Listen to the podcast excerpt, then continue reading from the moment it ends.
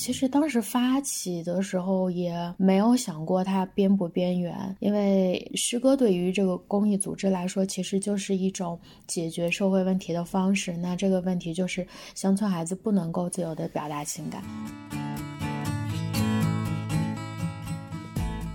当一个孩子的诗歌发表，或者孩子写了一首诗拿回去给他奶奶读的时候，他们会很惊讶，然后紧接着他们会觉得说：“哇，我家有一个诗人了。”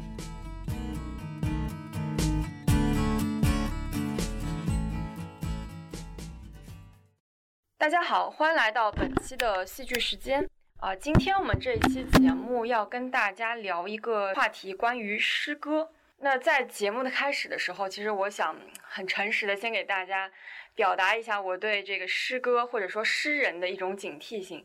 为什么呢？因为我觉得说这个诗歌吧，就你现在看到诗歌，朋友圈里有人发诗歌，你要不就觉得他是一个特别油腻的中年男性，啊，没事干就写点这个；要不然你就觉得他是一个特别矫情的文艺青年啊，在进行一种自我表达。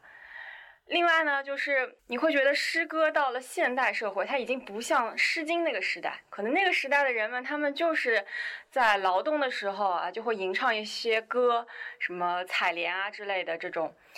那个时候，他们其实是通过诗歌，像我们现在发微博一样，对自己的生活进行一个记录，或者说表达一下自己的这个情感啊，直抒胸臆这样子。但是到了现在，如果你要去讨论诗歌的话，你会。觉得自己应该是一个有闲阶级或者有钱的阶级，反正就挺有时间的吧，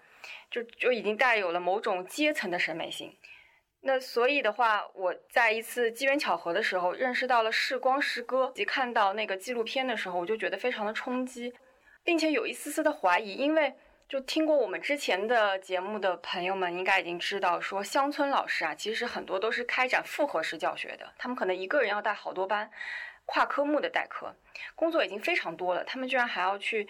呃，申请一个诗歌课，去教孩子们写诗。这个诗歌能够带给孩子什么呢？我就有这样的一次疑惑，然后在同事的帮忙下，就联系到了今天我们节目的嘉宾啊，也就是视光诗歌的创始人康宇老师康康来到今天的节目啊，跟我们一起聊一聊关于教孩子写诗这个话题。康康，要不先给我们听众朋友们做一个自我介绍吧？啊哈喽，大家好，我叫康宇，然后是时光诗歌的创办人，然后我跟我的另外一个联合创始人甜甜，然后在一八年啊做了这家公益组织，嗯，全称叫做世光四季诗歌青少年服务中心。我暴露年龄的时候，我是呃一五年。啊，从人大毕业的，呃，然后毕业之后做了两年的乡村老师，在呃支教第二年的时候发起了就是诗歌的项目，然后支教结束也就是一七年底吧，然后开始做这个公益项目，在一八年注册成为了呃这个公益组织，然后截止到现在已经有全国的二十四个省份，啊十一万名的乡村儿童在上时光的诗歌课。可以先给就听众们介绍一下吗？因为可能有一些听众他对视光正在做什么这件事情还不是特别清楚。啊，视光简单来说，其实啊，我们就是教乡村老师，让他们能够呃一线的带着孩子们去上去上诗歌课。然后，其实它主要解决的目的就是解决乡村孩子很难找到情感的表达途径。嗯，其实是主要是对老师进行培训，不直接接触孩子吗？对的，呃，在这里时光是有个理念的，就像诗歌一样，我们希望诗歌是一个陪伴型的，所以时光，啊，开展诗歌教育吧，并不是希望这些孩子们未来能够成为诗人，而是希望他们能够去以诗意的眼光热爱生活。我们退很多步来讲吧，即使这些孩子中很大部分会。像他们现在的祖辈父辈一样，也留在这片土地上，成为一个农民。那我们也希望说，诗歌能够在他们童年的世界里面有过一段陪伴。其实也是基于陪伴的方式吧，我们就想到说，呃，让当地的人能够接纳诗歌，接受诗歌，然后接受孩子们诗歌的。表达，这个其实是很重要的。所以我们的主体就不是说，比如说我们在线一对很多去上诗歌课，或者一年开展几次的诗歌活动，再或者是以支教志愿者的身份去做，而是希望他们身边的长期跟他们待在一起的老师就能够上诗歌课，那写出来的这些诗就变成了他们日常的表达，老师跟学生双方都能够比较频繁的去接触到的。呃，这样的原因其实还有一个，就是因为过去我是两年长期的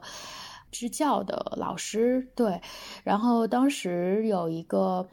啊比较难的事情，就比如说两年其实已经算短期稍长期一些了，对，但是结束之后仍然当时发起的很多活动，在我离开之后就结束了，甚至在当时我发起一些活动，当地老师其实会有一种觉得有距离的感觉。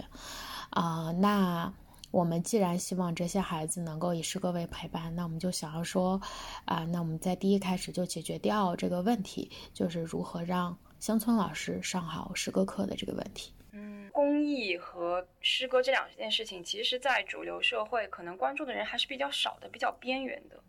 就你们为什么会把这两件很边缘的事情结合在一起？嗯，被动选择，他选择了我。其实当时发起的时候也没有想过它边不边缘，因为呃，诗歌对于这个公益组织来说，其实就是一种解决社会问题的方式。那这个问题就是乡村孩子不能够自由的表达情感，然后因为不能自由的表达情感，其实就造成，比如说一些小朋友会比较自闭，尤其是他们大多都是留守儿童的身份嘛。他们不太会像啊城市里面的孩子一样，就是呃家里有很多大人在周围，他们会有很多的情绪没办法表达。等到慢慢长大，啊，像我当时教的是初中嘛，那些小朋友就会出现一些自闭或者甚至对外就是暴力的方式。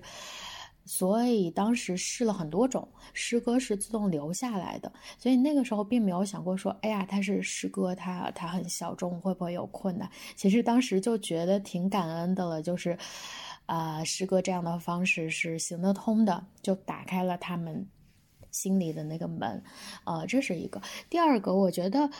也因为它比较小众，所以之前没有人做。当我最一开始其实也没有想过要创业，当时就想着说，如果我能够在市面上找到这样一套教材，那我就买下来。最一开始想着受益就是我支教的那个学校，没有想过要要解决这个这个很大的问题，因为当时还想着想要支教结束之后已经在申请国外研究生了嘛。那那个时候去找的时候发现说，哎，没有这样的课，呃，大概花了。两周的时间去思考吧，要不要做，然后就觉得说那就试试做，所以就就就 有了时光，就是诗歌加公益，看起来很小众的一件事情。所以如果从解决问题的角度来说，嗯，就是是不是边缘，是不是小众，其实也没有考虑过太多它的性质的问题。嗯，那我刚刚听到说，其实你们试过很多种形式。而我们就是接触到的一些电影，比如说《放牛班的春天》里面，老师也会选择用合唱这种方式，或者有些可能会觉得，哎呀，小孩子嘛天生他们其实就是诗人，因为他们的表达就是非常纯净的。那我们是不是可以教他们像绘画呀、舞蹈呀这样东西？你们是不是已经试过这些东西，最后选择了诗歌呢？啊，我在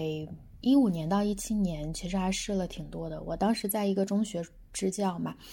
然后你会。发现一个很大的冲击吧，就是当你觉得这些孩子去了应该是乖乖的，有有求知的大眼睛，像我们看到海报那样，但是你去了之后，发现事实上这些孩子就是那些正常的没有标签的孩子，比如说，呃，他们会逃课，因为玩总比学要有意思的多。嗯，然后比如说他们会搞考个位数，即使这个老师在台上上课，他也不觉得说知识能够改变多大他身边的这个命运，他身边的例子也没有太多告诉他知识是可以改变命运的。所以去了之后，我我发现其实是有很多类似这样的孩子，因为他们的父母又不在身边，比如说他们会打架，那老师会直接批评，但其实他打架就是希望说。啊，家长能够回来看他们，对，当你发现对，当你发现这样的问题的时候，你就觉得。嗯，应该再多做一些事情，所以当时其实是有做过唱歌的，因为在云南嘛，他们又喜欢唱歌，然后呢就办了十佳歌手大赛。嗯，但是有一个问题 就是，其实唱歌特别好的，然后能够舞台上的被关注到的，就是我们落脚到被关注到的，其实是挺少的。当时一个学校，呃，十家嘛，你看一个学校，我在的那会儿有八百多个学生。啊，那最后能够因为唱歌得到关注的，其实十个不到。对，当然歌曲是有疏解的功能吧，但是 其实让孩子们被关注到，他们的心理的情绪还是挺难的，就表达他们开心不开心。然后绘画也做过，书法也做过，因为我自己从小学这个，我能够感受到它对我的影响还挺大的。但是当时有一个挺尴尬的现象，就是我带他们绘画，嗯，发现如果我要做一个社团，针对，嗯。全校来做的话，就会发现，嗯，我并不能够给全校的孩子买这个绘画材料，因为有一些，呃，家庭的孩子他们是真的挺困难的。然后，当然我们说，呃，就简单的画一画那也可以啊，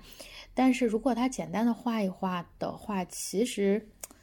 啊，也不能够达到，比如说，或者说我们想要解决的问题，就是我们透过绘画了解他他的心声，透过绘画去赞赏他，去关注到他的内心世界，中间总是会隔着一个东西。当时还有做奥数班，因为我我自己喜欢数学，然后从小也学这个，呃，当时是有比较大的成效的，是去解决这些。问题儿童其实他们很多程度上张牙舞爪的，是因为内心比较自卑。然后我我也并不觉得就是小孩儿会有不聪明的小孩儿，其实只是有不不被关注跟疼爱的小孩儿。所以就当时每天晚上去给他们上奥数课。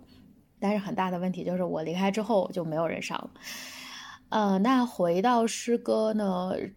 嗯，为什么我说诗歌找到了我？是因为，其实在这个之前，就包括现在吧，我更多做的是管理的工作嘛，还有筹款传播，我也没有在做课。那会儿诗歌对我来说，是我大学有接触过，就有上这样的选修课程，但是还没有那么的专业，或者我自己也不日常写诗。然后当时就希望他们去表达，但是他们又不想写日记，也不想写任何长的文文字哦，就就很排斥。我说那我们就可以写诗，然后就长短句，这个是那个时候最最简单的。当然也带入了嗯最一开始的，比如说情景创设啊、疗愈音乐啊这些都有加入，但是表达出来的这个主体是以诗歌的方式。就几乎是第一开始，他们就很喜欢，所以在支教的那两年里面，有一整年，其实我是诗歌、绘画啊、唱歌啊、奥数啊，还有还有书法这些都同时给他们在上。结束之后，其实啊，我没有想过，就是我我现在就很多年之后，我会以就是呃时光诗歌创办人的身份出现。嗯，在就是在。一七年的九月十号就是教师节，然后我突然收收到了一大箱的礼物，那个就是他们满满当当的诗根信，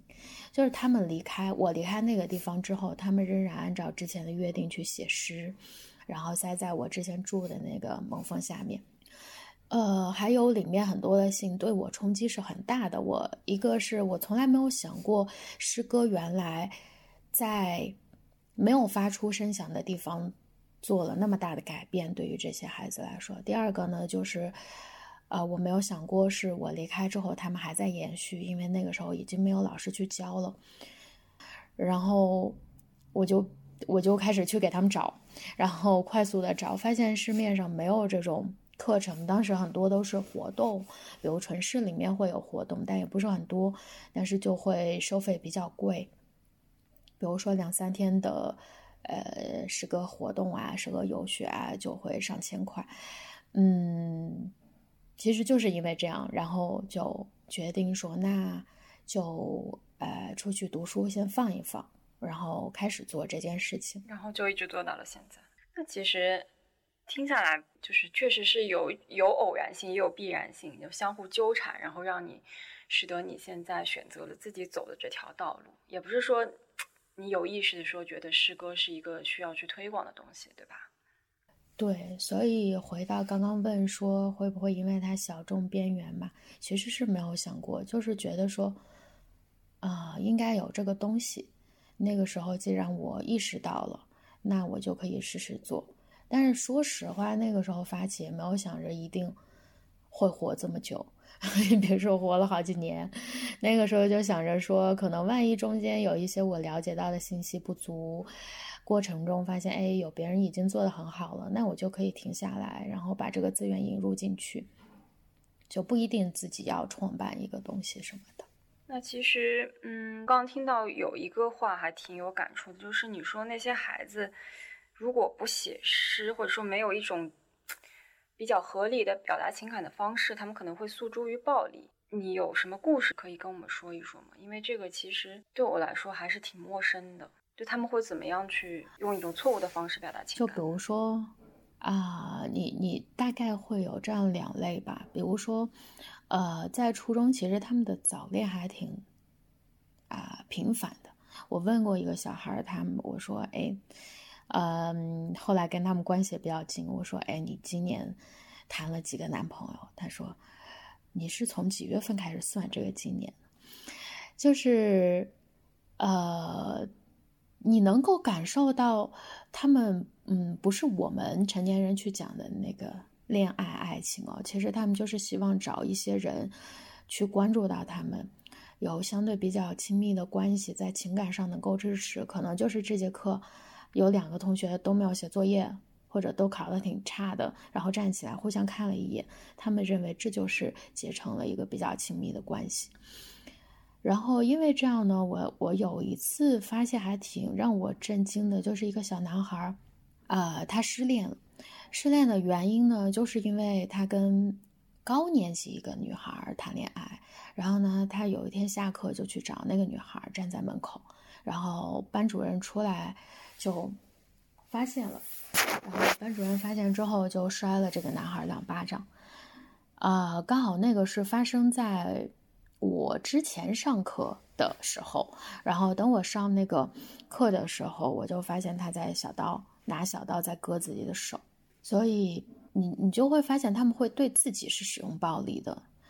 然后，那另一方面，其实比较频繁的，就比如说班级里面打群架，然后半夜会爬墙出去偷摩托车，然后我时常接到的电话是警察局的电话，说你们班上又有人出来翻墙了，然后康老师你来认领一下，这是谁谁哪个班的孩子？因为当时教的班也比较多，呃，但是跟他们聊的时候，其实你能够知道，比如说他们的这些课其实是小学就落下了。啊，小学就定义为问题学生，然后到了初中的时候，他也觉得他再去读读不进去，然后也不会受到老师的肯定。比如说，他真的在这个学期有努力，也就是七八分，努力到了不到二十分，也也不太可能就是得到老师的肯定。然后他们的父母呢，也会觉得说，啊，我能够管好这个孩子的温饱，然后能够让他在这个教室里面坐着，已经是很大的努力了，要付出。所以这些孩子在他们想要去表达，然后甚至对这个世界产生好奇，比如好奇什么是爱，什么是孤独，在这些时候其实是很少有人关注到他们，甚至跟他们产生回应的。所以你们希望通过诗歌去给他的心理进行一些疏导。那这些孩子，就根据我的猜想，他们在通过诗歌来表达自己这种情感的时候，会不会有一些？在我们成年人或者说家长传统的眼光看来比较负面的情绪，比如说你刚刚说到这个割腕的男孩，他受到了教师的这种暴力的行为，他他会在诗歌里面体现吗？然后如果体现出来，你们会给到他，或者说乡村的这个老师会给到他什么样的引导吗？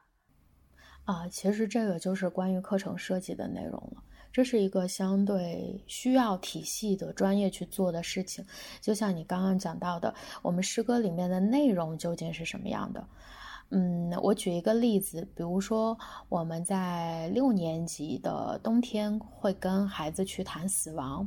然后结合这个呢，就是因为我们是四季诗歌课嘛，春光夏影秋日冬阳，在冬天的时候我们会看到很多都凋零了，那其实就面对着死亡，我们也会跟孩子一起去聊，就是离开意味着什么，然后离开之后会不会有留下一些脚印，所以在。呃，东阳的第二节课，我们会跟他们一起聊什么是脚印，什么是痕迹。其实会跟他们聊所有的内容，包括在七八年级的时候，春天会跟他们聊爱，有爱情、亲情、友情。他们写的小情诗也非常的真挚跟感人。那这些也会去聊，所以我们不会去说，嗯，那这个这个诗里面，哎呀，他们怎么这么。情绪不好啊，他们应该是积极快乐的呀，为什么是这样子的呢？其实我们会写出这样的课，然后呢，老师在跟这个课上跟学生一起去，呃，真诚的去探讨这些话题，就是我们生命中会有的东西。死亡，奇妙。小时候有人去世，我问。这是怎么了？大人总回答：“睡着了而已。”长大后，明白了死亡，却失去了童心。老去后，才发现无声无息，只有灵魂躺在时间的流里。我举一个例子，有一个小孩写人生，他是三年级的，他是一个认知障碍的小孩，就是，呃，怎么讲呢？他的老师说他很难写一个完整的一句话，就对他来说不是主谓宾这样的结构的一个句子。然后他当时写的就是两句话，他说：“人生就是一棵小草，时间一到就黄了。”嗯，其实是挺真实的。但是如果我们按照原本的考量，可能会觉得有点丧，感觉不像孩子会写出来。就是他写的，我我之之所以知道是他写的，是因为当时上课的时候，我就坐在他们班教室后面，然后是课下老师看到这个皱皱巴巴的小纸条，然后老师也觉得很惊讶，因为。他上课一般是不听的，他也听不太懂。但是在那节课上，老师去跟他们聊春天里面风物的时候，他就讲到了人生。但是当然，他当时写的也是歪的，人生写的是生人。但是我们大概能通过那个语境来把它变成一个正常的一个正常语序的话。所以，类似这样的，其实你反倒是通过孩子们真实的情绪，不管他是好的坏的，老师都能够以诗歌的方式跟他进行交流，然后关注到他。然后后来，呃，那个卢老师又跟我们说，他说这个小孩有一次又给他写纸条，大概意思就是说，呃，在英语课上我是讨厌你的，但是在诗歌课上我喜欢你，就跟他们老师说，这是。小孩很纯粹的表达，当然我们反过来说，其实在这个时候师生关系也发生了变化。就是比如说，当这个老师看到这个小孩又上课睡觉，又打闹，听不懂在挠头的时候，他会想到这首诗，然后觉得，嗯，他就是一个真实的遇到了一些困难的孩子，也会有非常可爱的一面。他对人生也有着很有自己看法的认识。那听下来，其实你们不会对孩子的诗歌做很多的价值判断，其实你们是变成了师生之间就是沟通的一种工具，它传达了双方的一些感情。那我想知道有没有一些老师向你表达过，比如说他们上完这个诗歌课之后，自己对诗歌的认识什么的产生一些变化呢？他们更多会跟我们说，他们对学生的认识产生了变化。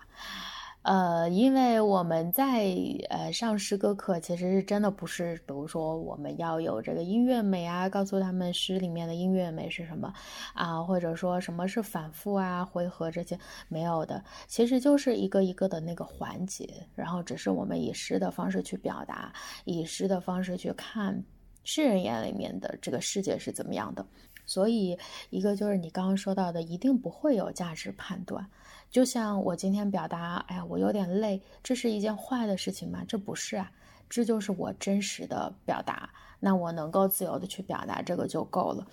那同样的，就比如说老师会讲到，诶，他发现像刚刚提到的那个写人生的小朋友，他会有可爱的一面。然后，因为老师其实长期啊，像乡村的老师，其实他们是很疲惫的，你能够感觉到职业倦怠吧？就算有再有激情的老师，他在教到五十多岁的时候、四十多岁的时候，他还有家庭，他会觉得很累。嗯，然后我们有聊过这样的老师，年龄大的老师，他会觉得干什么新的事情呢，提不起兴趣，然后他们也有非常大的课业的压力，但在他会表达在诗歌课上，就像他也在放松一样，因为在诗歌课上，我们给老师的角色就是组织者，组织者的意思就是我们组织了这个课堂，但你并不是知识的传授者。所以老师更多在这个课上会问的就是：哎呀，你这个想法怎么想到的？为什么？是是以这样的方式去开展的。然后另外之前有老师在讲，就是其实诗歌也在帮他解决他生活里面的问题。比如说这个老师其实他以前，比如二十多年前他就是留守儿童，他跟父母的关系跟表达就是比较吃力的。通过诗歌课，他自己也在发生改变。你们是借用诗去唤醒孩子自己的一种意识，是这个样子。就告诉他们有这样一个方式，然后你们原本拥有的那些东西都可以表达出来。其实诗歌在我们看来，它不是一件很功利的事情，但是对于你们来说，或者对于老师们来说，他们如果要开展这个课程，他们其实需要更多的帮助或者说认可。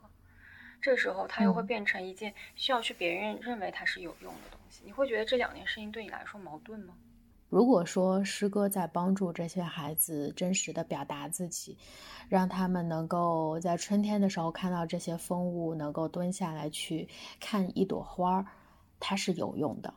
但是如果我们要定义诗歌能不能帮助孩子，比如作文分数一下子提高十分，它是无用的。所以有用性这件事情，我不觉得它是完全功利的，可能我得一会儿再查一下“功利”在字典里面是什么样的意思，就是怎么去定义的。但是我觉得有用，呃，要看你是说对什么有用。所以你刚刚提到，其实老师肯定会有这个压力，但是，呃，其实通过我们的课程申请，因为我们的课程不是通过啊，比如说行政命令。就是由上而下的，其实是老师自发来申，然后每年根据筹款上的啊经费，然后能看覆盖多少老师，然后对老师做个筛选。所以从第一轮开始，老师就是愿意想要去试试看的。他也有这样的师生之间的问题，呃，他也或者是他也发现这些小孩儿也有这种灵光一现的时候。觉得很珍贵，他想要试试诗歌这件事情，所以从这个角度来说，他们的动机就是对的。我们从那个申请表也可以看出来。然后，然后其次，在过程中，我们每个月有两次的培训嘛，其实很多时候在做什么，就是希望啊，老师们能够。正确的去知道说教诗歌究竟在教什么，可能我们讲的很简单啊，诗歌就是希望孩子们能够自由的情感表达，但是在过程中，那个老师他还在原来的那个群体里面，那他过程中可能会有动摇。再比如说一个学校都在上诗歌课，他就会在看说，哎，比比看哪个班，呃，写的多，我我班上的孩子写的怎么样？他会不自主的这样，所以我们诗歌课，比如说会教说。啊，你在第几个月，你大概会有这样的心理状态？我们应该如何去看待，如何对待孩子的诗？我们第一开始拿到的时候，我们先做是什么样的评论？让老师们更多的去这样的刻意练习。所以慢慢的，他们原有的那个非常警惕紧张的感觉就会能够缓解下来，然后老师的状态也会带动这一班上的整个。班级的学生的状态，所以回到说功利跟是不是有用？有用呢？其实它对于解决问题是有用的，但是功利这件事情其实是就是需要我们有课程介入、培训介入才能够啊让老师，或者是让最后让这个学生吧，拿到的是一个相对比较纯粹的、没有压力、自由的诗歌课。之前你说过没有，就是明确的目标，说让他们成为一个小诗人啊，或者什么的。那你们觉得说，你们希望诗歌课可以在他们生活当中扮演什么角色呢？或者说，孩子们有没有跟你们表达过，说我有了诗歌课之后，我的生活发生了哪些变化？一说到变化，我又我又想到好多个 片段，因为每次诗歌发表，每周有三三首吧。呃，我们会发在公众号，然后就会有采访小生的环节，然后我就看到好多他们在讲比较可爱的，比如说有一些片段，他们会讲说：“哎呀，从今天起我就是一个小诗人了。”他说：“我从今天开始，我每写的一首诗，我都会想着未来我会生一个男孩还是女孩，我要为他写一首什么样的诗，就是有这种很可爱的，然后也有那种。”其实很多啊，写诗我们觉得写诗不错的啊作品，就像刚刚人生那样，他们都是要么很沉默的孩子，要么呢就是嗯不被关注或者非常调皮捣蛋的孩子。你你你其实会觉得，我觉得这个是得思考一下的，就是我们在过去几年里面会发现，就是这一群孩子，就是最最需要表达跟关注的孩子，往往在诗歌里面，他们最能够。啊，真实自如的去表达。然后这些孩子，比如说，我们之前有有一个小孩，他可能就家家里其实是挺困难的，就是比如说每一个年每年就比较少新衣服穿吧。然后家里的其他呃班上的其他学生也会给他他们姐姐的衣服给他。然后他是一个很沉默的，甚至。有点自卑的孩子，然后开始有了诗歌课之后，你发现很神奇，他写的诗，嗯，都会有一层忧伤的底色，是那种很成熟的忧伤。就为什么自己这样说？我发现他的第一首诗是士兵，他说：“假如你是一位将军，你最忠诚的士兵，并不是快乐，而是忧伤。”哇！啊，你有问过他们，他怎么会写出这样的？我有，我有问，就是这首诗，我觉得挺挺惊讶的。然后我发现这首诗是因为我去走访，跟我的同事们，然后呢进去我们就聊嘛，闲聊。我说，哎，你们班上谁写诗最多？谁最爱写诗？然后大家就指他。然后突然他就拿出了两大本，每一页都是诗的本子，就是我们之前发的那个诗歌本。然后我翻到的第一首诗，其实就是我随便翻的，其中一本第一首诗就是这首。我说你为什么会这样想呢？他说，人生本来就不总是快乐，就是快乐，他大概的意思就快乐是穿插在这些忧伤里面的。然后后来，呃，还有一首诗是。哦，沉默往往像是树上的一只乌鸦，就是他的这些表达，你会觉得他自己其实就在一个世界里面，就还好有诗歌，不然你不会发现原来对世界有这么深思考的认识的一个五年级的小孩儿，他会有这样的，才五年级，对，就特别小，长得就。可能也是家里经济不是很好吧，就会感觉有点营养不良，就是个头可能就是二三年级的样子。然后他是我觉得很不一样的一个小孩儿，然后这样的不一样的小孩儿，你又会能够感觉到每个班里面都会有几个这样的小孩儿。对于他的变化呢，其实，嗯，也是一个延续性的故事。当时我们发现他，然后呢，我并不知道我认识他，其实他是认识我的。然后后来有前年的十个音乐会，我们就带着他们去北京，然后刚好叶嘉莹先生做那个，哎，去年还是前年？哎呀，这个疫情搞得我已经 记不得哪一年了，就前一两年吧。然后叶嘉莹先生有邀请啊时光的小诗人去参加那个他的诗歌鉴赏会，然后呢，我们就邀请了呃春玲还有其他的十多位孩子，然后去了那儿，他突然有一天。我们在北京嘛，他拉着我手，他说：“你认识那个王春梅吗？”我说：“我认识啊，因为他，王春梅是我们一七年的时候，当时跟先锋书店一起做诗歌音乐会，也带了一群小孩去。”他说：“那个是他姐姐。”我当时才把他俩的名字对在一起，发现说哦，你们的名字其实就挺姐妹的。然后那个是他的亲姐姐，现在在读高中。然后他姐姐因为写诗发生了变化，然后呢，他姐姐就开始在他很小的时候，就一二年级，时光那会儿还没有诗歌课的时候，就教他去写诗。然后他在五年级的时候，我们就跟他相遇了。再到了后来，其实他的诗写的很好，然后我们也去发表，因为时光给的小朋友稿费还挺多的，现在基本就是他每次拿到的稿费都能够支付他的一个学期的生活费用。这是他妈妈跟我们说，就是对于他家来说，真的是孩子去写诗改变了他家的状态，然后这个小孩儿。能够从他的诗歌里面感受到力量感，可能之前就是悲伤的，对这个世界总是有一层很悲观的、很很浓的底色。对他也有思考，但是可能就会偏悲观一些。现在你能看到他里面会有力量。其实这样子的孩子，他们大多数就是家庭也是比较贫困的嘛，那他们的父母可能也会更希望说他们有一技之长去。突破现在家庭的这种落后的情况，你们这个诗歌课其实是更多的让他去在诗歌里面寻找到自我。对你来说，这两件事情有先后或者换季之分吗？诗歌对他们来说有点像吃甜品，然后他们上课就是吃吃上吃吃吃一日三餐，所以。啊，我们也很了解，就是时光在里面的定位，就像一个大的电脑，它只是一个 U 盘，随插随取的 U 盘，对，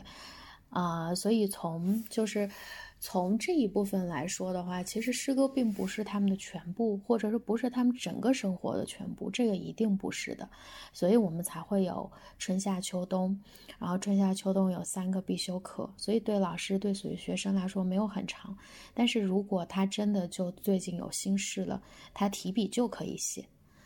就是我们只是给了他这个工具而已，并不是说给了他一种。生活方式或者学习方式，这个不是的。但反倒你刚刚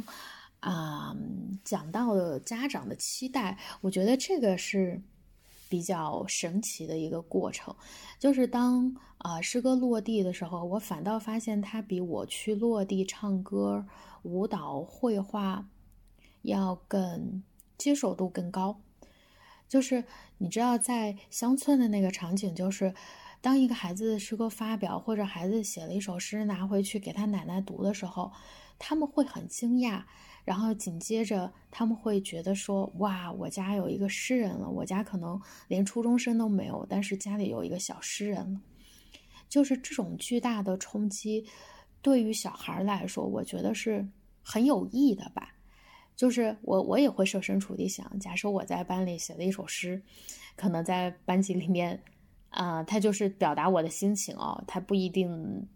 那么的好，但是我拿回家，我给我的奶奶看，给我的家人看，说，哎呀，你看今天我们写诗，啊，我写了这样一首诗，我读给你们的时候，他真的是不一样的感受，因为我觉得中国其实还是挺诗教大国的吧，大家会把诗歌放在一个很高的位置，所以当小朋友写出诗，然后诗里面去表达一些东西的时候。会更容易被周围的大人接受。我记得当时有一个很好玩的现象，我们那个公众号的留言板有一次有一个小诗人的，应该是他姑姑留言，他说：“这个是我家的孩子，然后我现在开了一个猪肉铺，然后我让他给我写一首诗，我就挂在那个猪肉铺的门口。”就是你能够感受到。不管这个诗怎么样啊，不管他们对诗歌的认识是怎么样的，他能够感觉到，嗯，我家里会因为有小朋友，有小朋友这样的想象力而感到自豪。所以反倒我觉得在这一层上，呃，在推动过程中是没有没有太多阻力的。感觉很有趣，他他把孩子的诗歌是挂在自己的猪肉铺上，是吗？对。然后我们现在在变成一种。招牌，对，这就是他他觉得很骄傲的事情。然后，所以很多时候我真的很感谢师哥这样的方式，就是虽然他没有影响过我的童年，但但我相信他也在，就是以这样的小事的方式在影响着这些小朋友的童年，以及他周围的大人。然后我们现在在诗歌小镇里面，就是那个镇上山上山下的十三所学校，也是最早开始的，一七年吧，一直到现在，就整个两个镇都在开诗歌课。然后现在的场景呢，就是村子里面不是有那个大喇叭工程嘛？那大家也不太知道播什么，可能播一些音乐。嗯，那现在在播的就是每到四五点的时候，他们的爷爷奶奶就会村头，然后冲着那个大喇叭来读。今天是我孙子写的哪一首诗，我为大家读一下，然后很大声。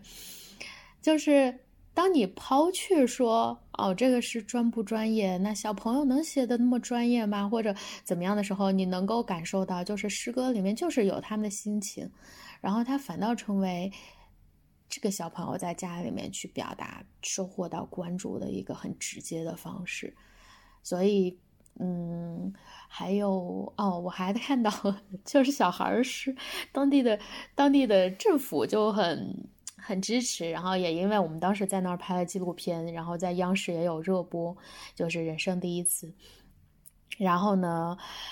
可能一开始大家不觉得小孩写诗，就是觉得还挺好的，但不觉得那么的好。当众多的网友发很多的弹幕，几乎要盖住那个屏幕，说写的很好的时候，他们意识到，哦，原来这么好吗？于是他们就把孩子们每年写的诗刻在石头上，但是又因为人的名字不是不能刻在石头上吗？那他们就划掉那些名字，然后，然后就就我们能够看到那个路边的大石头上都有孩子们的诗，所以你能想象，就是他的家人会路过那个路边，或者大家吃完饭啊，什么爷爷奶奶出去走的时候，其实是挺骄傲的，或者赶集的时候，他们能够看到啊，这个是我孙子的表达，这是他们的诗，我觉得这是联动起来的。就他们一边也很认可这件事情，然后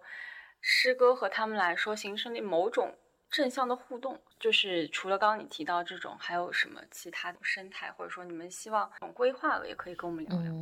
说生态可能就有点大了，因为我们其实没有做了那么多，我们主要就集中在做诗歌教育，就是让小孩儿能够上好课，这个是我们的本心。然后刚刚提到说爷爷奶奶在这个喇叭上播诗歌啊，放在石头上，其实是他们提出来的。视光可能参与的就是他们不会音频剪辑的时候，我们帮忙剪辑。然后现在那条路上新修了一条马路嘛，他们放那个诗歌的灯箱。嗯，可能他们不太会设计，然后我们有很多的设计师，然后帮他们做设计，更多是这样的。所以，嗯，回到都说这个生态，其实更想说，把诗歌啊作为他们的一个环境，其实还是希望这个小孩能够在这个环境里面自如的表达，大人能够关注到这些小孩的思考，起码不需要用打架、暴力的方式才能够引发关注。所以，其实他是时光，也是在不是主动去推的。就像他们的政府会跟我们说啊，我们要新新新修一条路，我们想要放上孩子们的诗，然后放在灯那儿，大家一抬头就能看到。那我们就跟啊政府一起去聊，那我们就做诗歌灯箱，我们来出设计，然后他们家家户户安上。那。这些其实对对对，就是他们希望说，哎呀，小朋友的诗写的很好，所以更多时候，嗯，对于当地推广的智慧，我觉得真的是掌握在当地人的手里，他们会提出这样的要求。再比如说，校长会提出来说，啊，嗯，就跟我们时光说嘛，你看，我们已经有两三个老师在申请做。呃，十个课了，能不能有更多的老师来申请？我们整个学校就挂牌做诗歌校园。所以，因为这样，时光开拓了诗歌校园这样的形式。所以，然后后来有老师说：“哎呀，我们总是鼓励这些孩子们，他们觉得是因为我们是他们的老师，所以觉得他们好。那能不能请那些教科书上的诗人来？所以我们才做了《风在此山中》，就是一年做三到四期的诗歌研讨会，就是让。小孩读的那些诗的诗人出现在他们的面前，比如像王小妮老师啊、兰兰老师啊，让他们到山里面来。所以时光我。嗯，去慢慢定义的时候，其实，在第一开始，我们是借助诗歌的方式去解决这个问题，让小孩去表达。再到后来呢，小孩表达需要获得关注，我们就变成了一个平台，让外面的人去看到他们。这也是为什么时光叫时光的原因，就是当我们在看到这群乡村孩子，不会觉得说，哎呀，他们有点可怜，我们需要支持，而是说他们真的很棒，所以我们要支持。这个其实是不一样的情绪，给到小孩的影响也是完全不同的。然后再再到后来，校长提出了这样的需求，我们去拓展；然后当地的政府提出这样的需求，我们也去拓展。我们就变成了一个可以理解为山区的一个小插件，就是当这个插件放在村子里面，可能它就是文化；但是放在校园里面，那它就是课程，是活动。所以是这样的状态，所以说回生态，就是也没有做的那么多，但是能做的就是基于诗歌教育，然后让这个环境稍稍发生一些变化。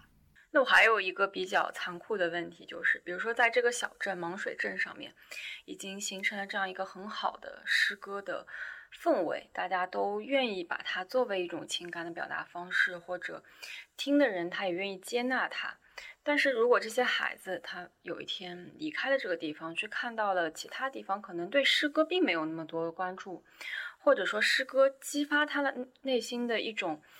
嗯，比如说我想去念更好的学校，然后到那个学校里面，他们发现，哎呀，原来这个地方好像跟我想象当中不一样，这种落差感，你你你觉得你们有考虑过？嗯，但是他们确实没有讲过，就是像刚刚提到那样落差感，反倒是他们读了高中，然后发现啊，就有其他村镇的过来嘛，然后有一天老师让写东西，他写了一首诗，然后全班都不会写诗，也不知道诗歌是什么样的，他写了一首诗，然后他说那个时候他觉得自己还挺了不起的。我记得之前有很多小孩也会写说。我就每天都会写一首诗，我知道即使不能够被发表，但是它就是我的心情，诗歌是他的朋友，所以基于这样的话，其实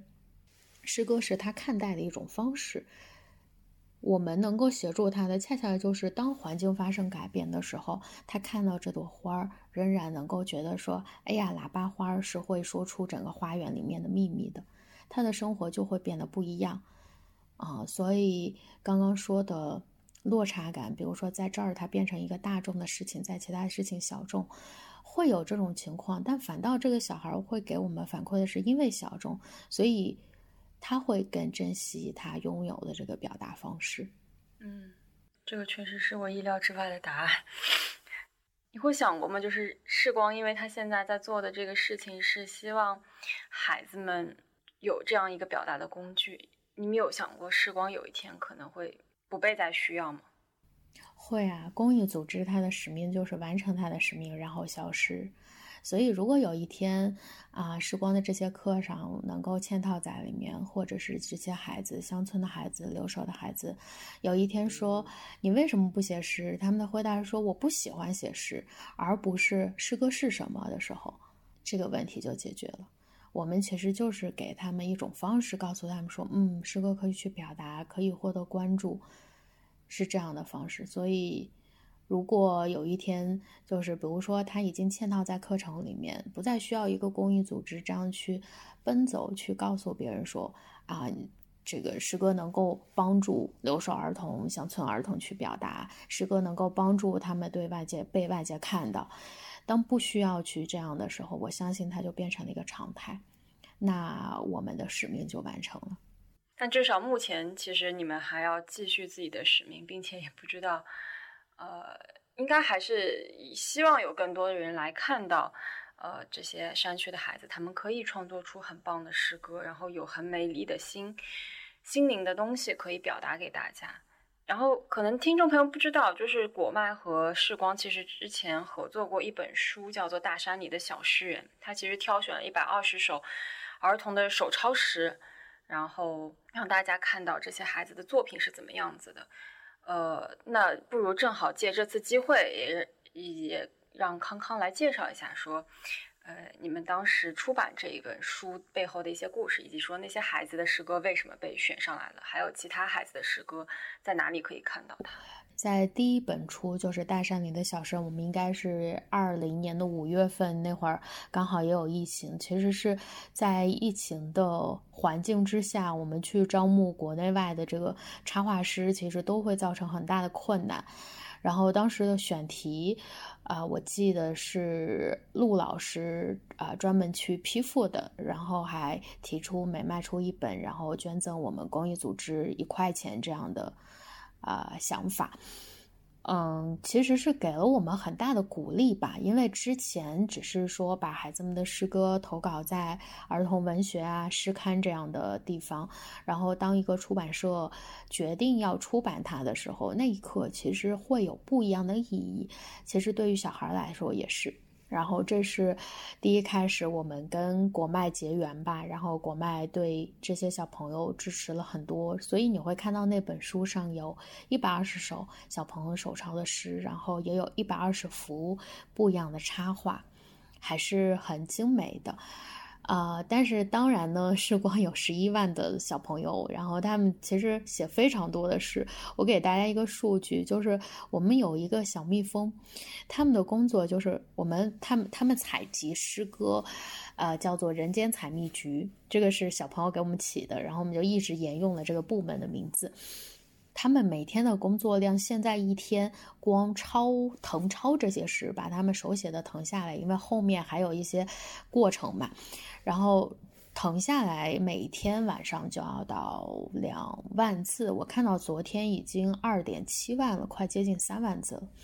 所以小朋友会写非常非常多。呃，那他们因为看到我们有第一本《大山里的小诗人》嘛，然后也会时不时说：“时光什么时候出第二本诗、第三本诗？”因为出一本书对于小孩来说真的会有不一样的意义，尤其是我们可以想到，就是这一群小朋友，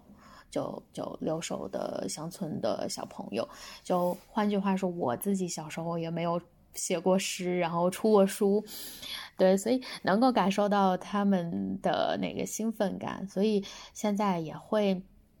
想着说，未来有机会可以把这个系列出下去。如果大家想要看更多小朋友的诗，每天晚上都会在时光公众号“时光诗歌”呃，能够看到小朋友的诗。然后非常非常欢迎大家点赞留言，就是你们点赞留言，他们都会看得到。然后他们在外面打工的爸爸妈妈也能够看得到。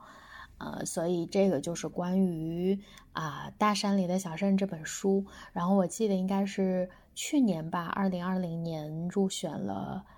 呃豆瓣中国文学的第六。因为前面能够看到是很多大家的书，然后第六本，呃，赫然在我们看到我们那个封面的时候，其实还挺惊讶的，因为没有想过在文学意义上或者是受众上，大家是这样的。喜欢真实孩子们、乡村孩子们的表达，就，哎，想到这些都很感激。最后一个问题啊，就是因为我们这个节目其实它也是在探索一种生活文本当中的一种关系，不仅是孩子们，对于很多城市里的人，他们也需要一些诗歌这样东西来滋养自己精神。我不知道你有没有会对一些城市里的精神贫困人口的这种。诗歌的作品推荐，嗯，这就有点王婆卖瓜的嫌疑了，因为因为我自己每天汲取精神力量就是从公众号上，因为我们现在人也比较多嘛，所以在可能一七年那个时候，我是自己去采集诗歌。然后到现在，因为量太大了，然后我其实是以间接的方式，我就我我有很多时候，我觉得自己就是时光的读者，所以我去汲取力量的方式就是从公众号上，然后我每天晚上去读，听他们读诗。啊，我记得有一首诗对我影响很大，就你知道，呃，在云南哦，我就我们现在在云南嘛，就紫外线非常强，每次出去我都睁不开眼睛，然后会把皮肤晒伤，就及时抹防晒霜。然后我就觉得，哎呀，这个太阳好大呀，因为我家是北方嘛，在山西，就之前也读书也在北京。然后，但是直到有一天，我读了一首诗。我我之后再看太阳，我都不觉得，哎呀，太阳有点烦。然后那首诗是这样写的，他说：“走在洒满阳光的路上，全身金灿灿的，像做了好什么好事一样。”哎呀，当时读完那首诗，对我感触太大了，我真的是有改变我。然后之后，像现在冬天嘛，然后太阳其实也非常的剧烈，有时候忘了带伞啊什么的，也忘了涂防晒。当我当我整个人暴露在阳光里的时候。我就会想到那首诗，我就觉得哇，好灿烂，太快乐了。所以刚刚说推荐嘛，我是觉得很多时候这些小朋友他们的表达，他们的内心真的有给我很多的色彩，这是一个。第二个就是，呃，虽然我读 非时光的诗不是很多，但是最近在读海桑的诗集。呃，我还挺喜欢的，尤其是《世界巨大》那首诗，然后也会给小朋友们做分享。嗯，然后这个可能就是就是推荐吧。我们也可以把这些书就是放在就是这个节目的介绍里面，如果大家感兴趣的话，可以去做一些了解。从今天的聊天整个过程里面。我已经慢慢的被孩子们一些很很可爱的诗以及他们那种故事给打动了。我觉得说，因为确实是这样，成年人他很多时候是带有很多自己主观的色彩和价值判断去看很多东西的，但有时候对于孩子来说，他们就是直接的表达自己内心的想法，这些东西反而可以让我们消除很多自己很。不知道哪里来的那种偏见，让我们看到一些东西本来的样子。我觉得说诗歌可能是有这样子的一种力量的。那今天其实也特别谢谢康康给我们做了这样很精彩的分享。希望我们下次再聊，就是第二本诗诗集。是的，好，那好，谢谢你。就到这里，嗯，感谢大家收听，拜拜，拜拜。我要长大我会写诗了，得到。